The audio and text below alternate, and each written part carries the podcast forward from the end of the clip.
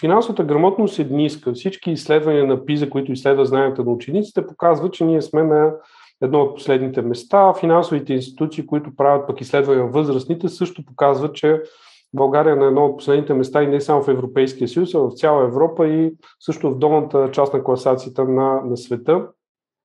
А, ние сме силни, това може би идва от образователната система, по-скоро в теоретичната част. Тоест, ако питаш един човек, той може би на теория знае един пример, ще дам какво е сложно, нали? това съм учил специално, но ако трябва да приложи и трябва да разбере как работи тя за финансовите инструменти, ще е доста по-трудно а, да го направи. М- нещо аз, което, което виждам последните 10 години, всъщност аз се отдавах на моята мисия да помагам на хората да си повишават финансовата грамотност и тя наистина се повишава. Тръгнах от а, много малка база, не се пише по медиите, имаше всъщност само една статия а, за финансовото планиране от 2006 година, т.е. 2010 година аз абсолютно беше нула основата, когато започнах. Сега нещата доста се подобриха. Сега има това, че се срещаме с теб, нали, е едно от следствията. Има доста медии, големите медии, менеджер, капитал, Bloomberg и така нататък. Влязоха и вече имат отделни рубрики за лични финанси, което наистина е похвално и нещата се подобряват в бъдеще.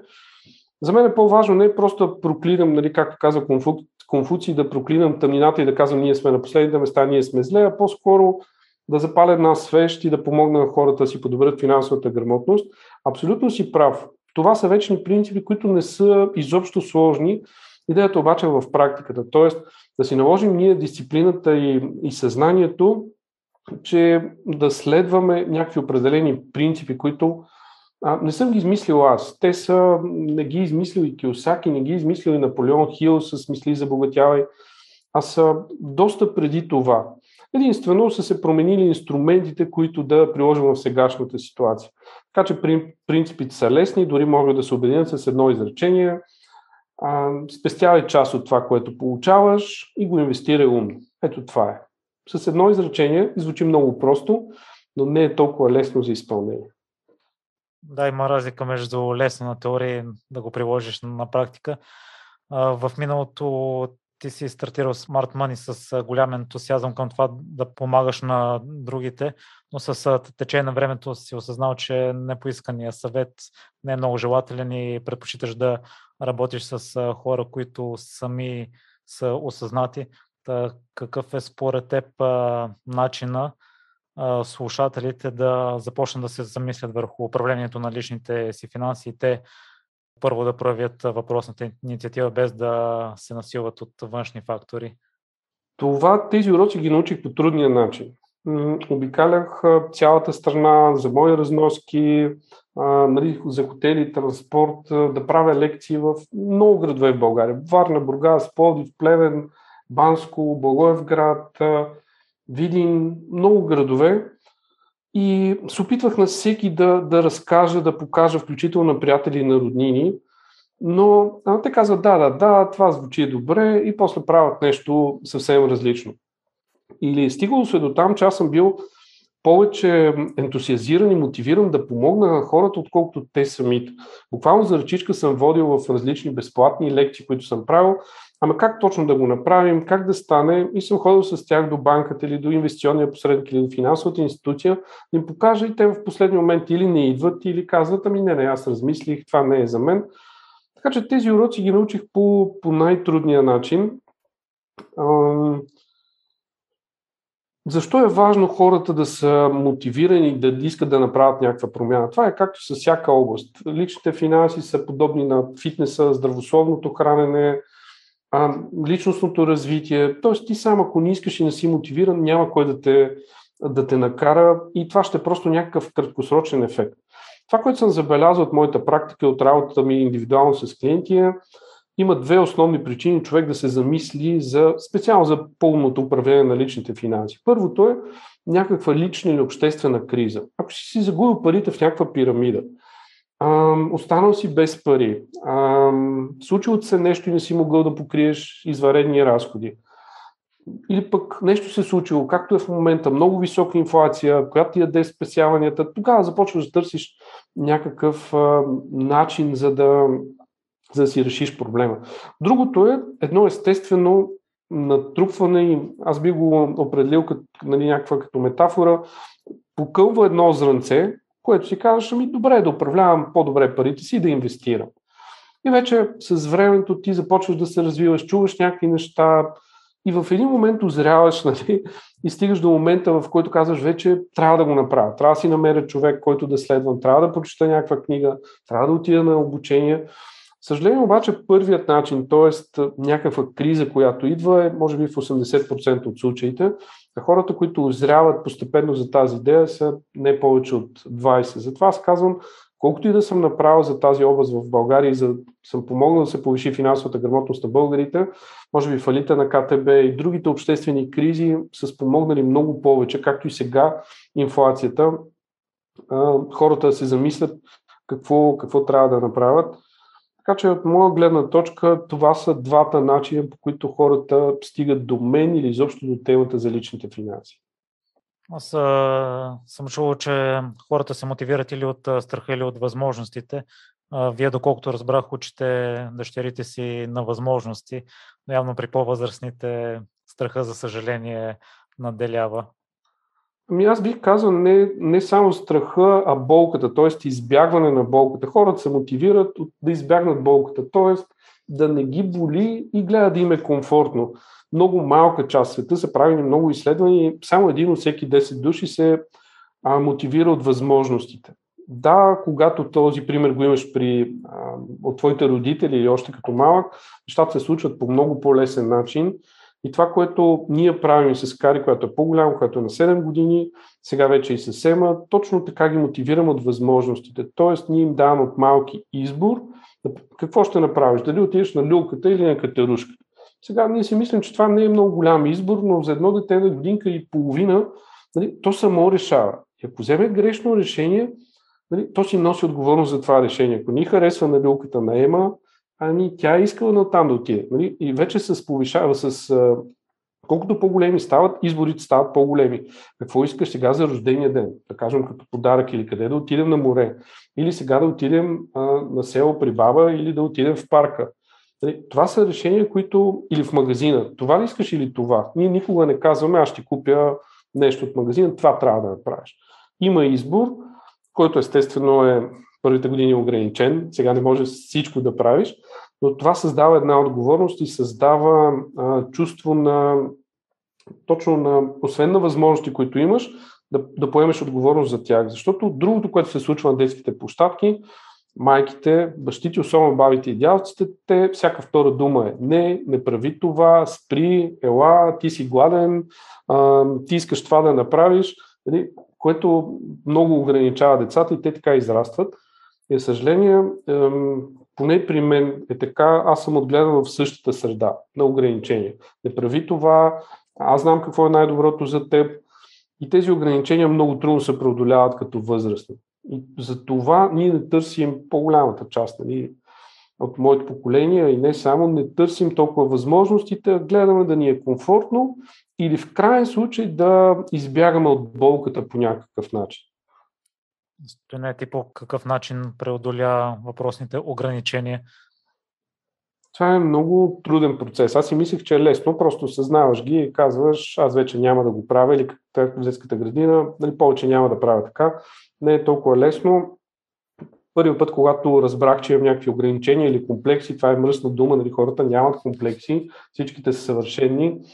Аз осъзнах, че при мен не е така. Имам страшно много комплекси, които идват от детството, от юношеството, от средата, в която съм израснал. И започнах да търся решение с книги, с курсове, с разговори с приятели.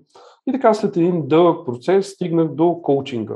Тогава не беше много популярен преди, може би, десетина години. Просто някой беше чувал, някой съвсем нали, не беше толкова популярен.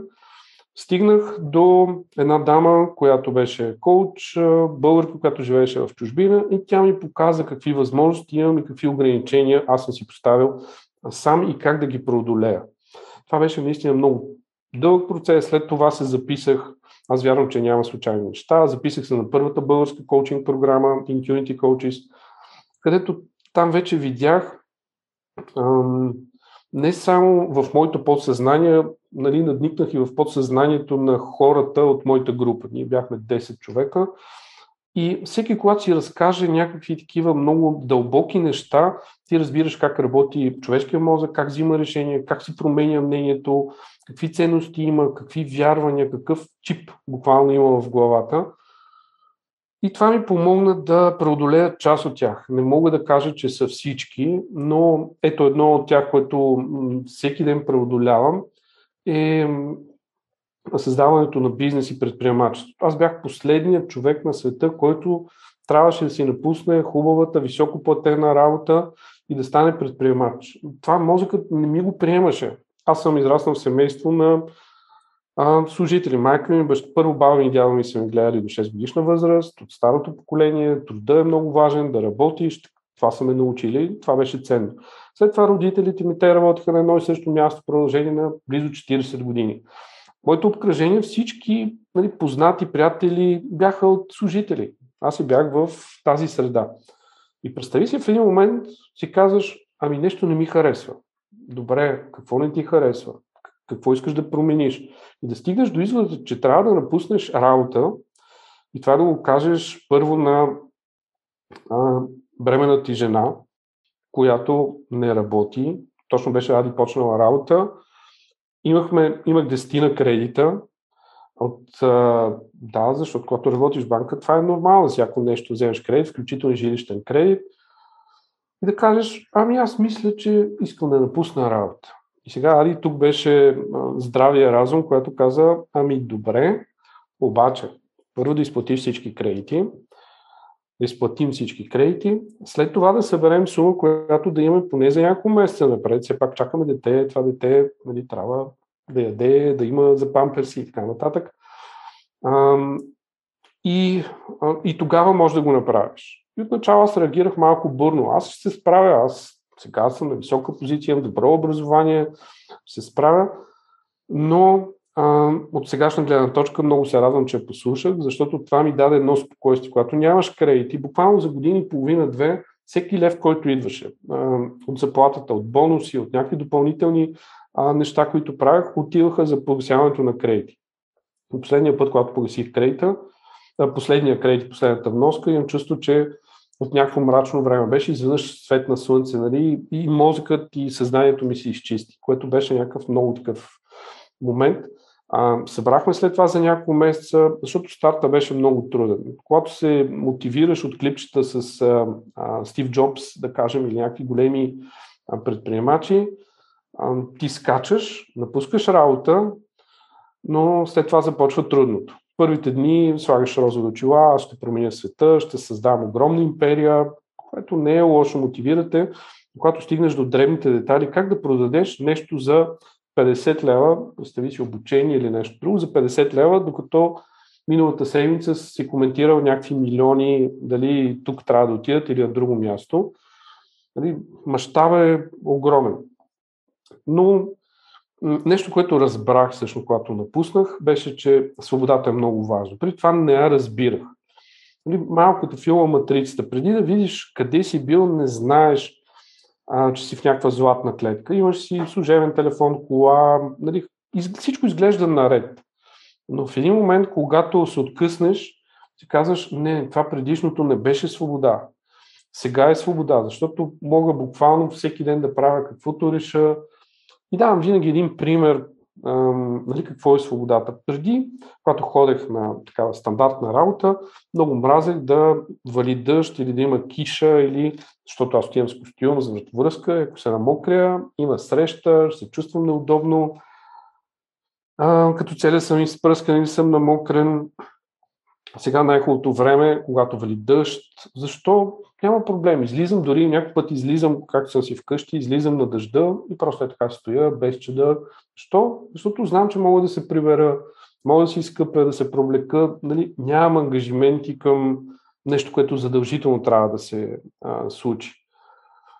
М- нали, да не ходиш сутрин в големите задръствания, да не се връщаш вечер също в големите задръствания. Ти да си определяш бъдещето до голяма степен, това за мен се оказа безценно, при това не го разбирах. При това не знаех какво е свобода. Нали? Някой казваше ми, нали, сега никой не ни владее, не сме във война, не сме под робство, нали, ти пак си свободен, не беше точно така.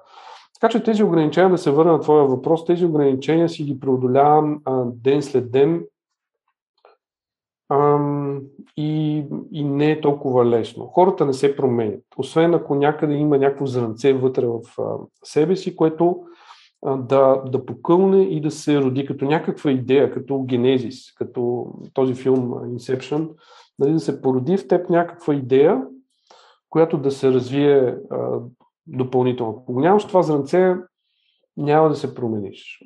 Всеки ден работя с хора, които мислят, че най-сложното е да инвестираш. Аз казвам, това е най-лесно нещо. Това е технически знания. Аз ще ти кажа или заедно ще изберем инвестициите, когато ти си имаш ограничение в ума и казваш, не, не, това е риско, това не мога да го направя.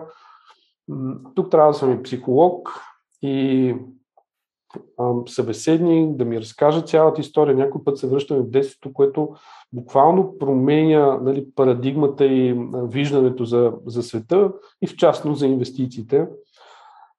А, така че тези, тези ограничаващи вярвания хората не, не, не ги приемат и не ги мислят чак толкова.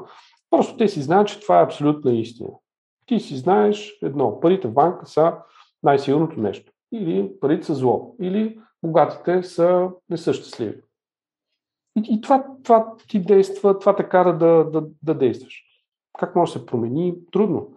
А и сега новите социални мрежи засилват балона. Тоест, ти ако в истинското ти обкръжение говориш такива хора, но те са няколко. Някои могат да сменят средата. В социалните мрежи нали, те вкарват в този балон, в който всички хора мислят като теб и Фейсбук и другите, те ти дават още съдържание, още хора като теб, още ситуации като тази, която си харесал и която ти мислиш, че е истина. И затова се получават нали, повечето обществени ситуации, които виждаме.